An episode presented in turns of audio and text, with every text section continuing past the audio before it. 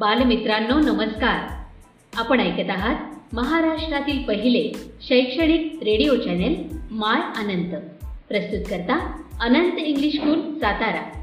अधिक माहितीसाठी आमच्या अँकर dot F M slash my Anant. या पेजला आवर्जून भेट द्या आणि आमचे कार्यक्रम हक्काने ऐका. इथे मिळतात तुमच्या पाल्यांना प्रगतीचे नवे पंख आणि तुमच्या चिमुकल्यांच्या स्वप्नांना आकार. हिंदी सुलभ भारती, पांचवी कक्षा। नमस्ते बच्चों, आज हम हिंदी की पाठ्य पुस्तक से सोलहवें पाठ का अध्ययन करेंगे। पाठ का नाम है बोलो और जानो। इस पाठ में कुछ वस्तुओं के चित्र दिए हैं और उन वस्तुओं के हिंदी में नाम भी दिए हैं। यहाँ जिन वस्तुओं के चित्र दिए गए हैं, उन वस्तुओं को हिंदी में क्या कहते हैं? हिंदी में उनके नाम यहाँ दिए गए हैं। तो बच्चों, हमें क्या करना है? इन चित्रों का निरीक्षण करना है और इन चित्रों में दी गई वस्तुओं को हिंदी में क्या कहते हैं?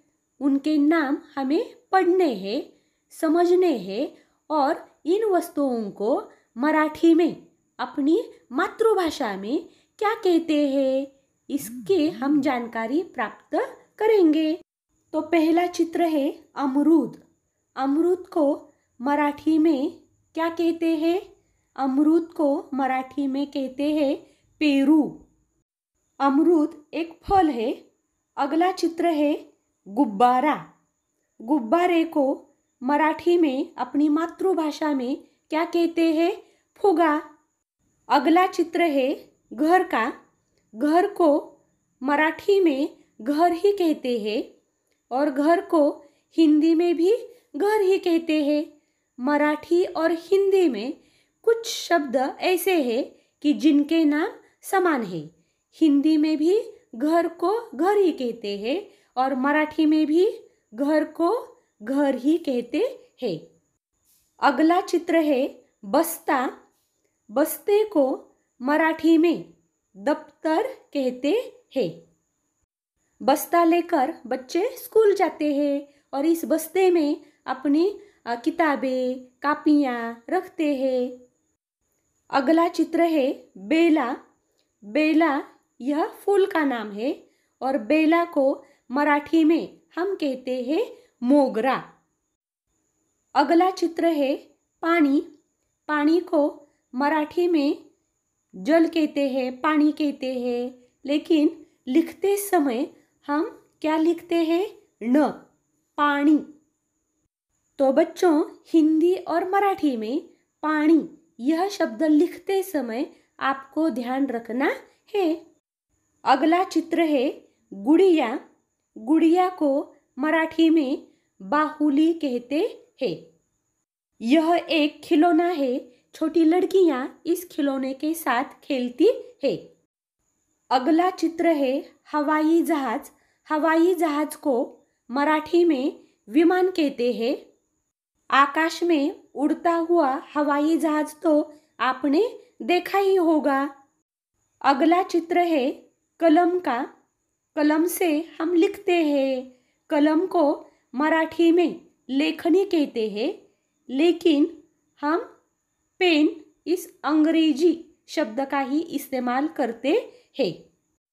अगला चित्र है उड़न तश्तरी उड़न तश्तरी को मराठी में उड़ती तबकड़ी कहते हैं। आकाश में उड़ती हुई किसी अज्ञात वस्तु को उड़न तश्तरी कहा जाता है। इन अज्ञात उड़ती वस्तुओं का आकार किसी डिस्क के समान या तश्तरी के समान होता है, इसलिए इसे उड़न तश्तरी के नाम से जाना जाता है। और मराठी में इसे उड़ती तबकड़ी कहते हैं। अब अगला चित्र है मूंछ। मूंछ को मराठी में मिशी कहते हैं। इसके बाद अगला चित्र है विद्यालय का। विद्यालय को मराठी में हम विद्यालय भी कहते हैं और शाला भी कहते हैं। अगला चित्र है तिलचट्टा। तिल चट्टे को मराठी में जुरड़ कहते हैं। इस प्रकार बच्चों हमने हिंदी शब्द को मराठी में क्या कहते हैं? इसकी जानकारी प्राप्त की। अमरूद को हम क्या कहते हैं? पेरू।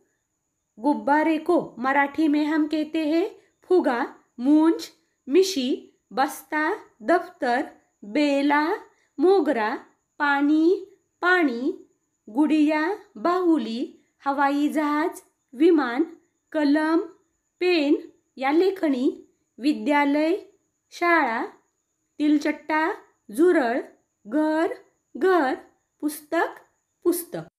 तो बच्चों, यह किसका चित्र है? यह कुत्ता है. हिंदी में एक वाक्य दिया है, यह कुत्ता है. यह शब्द का प्रयोग हिंदी में निकटता दर्शाने हेतु किया जाता है। निकटता यानी पास। पास में अगर कोई चीज़ हो तो उसे दिखाने के लिए हम यह इस शब्द का उपयोग करते हैं। और उदाहरण हम देखते हैं, यह मेरी किताब है, यह मेरी दीदी है, यह गुलाब का फूल है। पास की चीज़ दिखाने के लिए हम हिंदी में यह इस शब्द का प्रयोग करते हैं। अगला चित्र है पुस्तक का। अगर यह पुस्तक दूर हो तो उसे दिखाने के लिए हम क्या कहेंगे? वह पुस्तक है। हिंदी भाषा में वह शब्द का प्रयोग दूरी दर्शाने के लिए किया जाता है। दूर की वस्तु दिखाने के लिए हम वह शब्द का प्रयोग करते हैं और पास की वस्तु दिखाने के लिए हम यह इस शब्द का प्रयोग करते हैं। उदाहरण देखिए।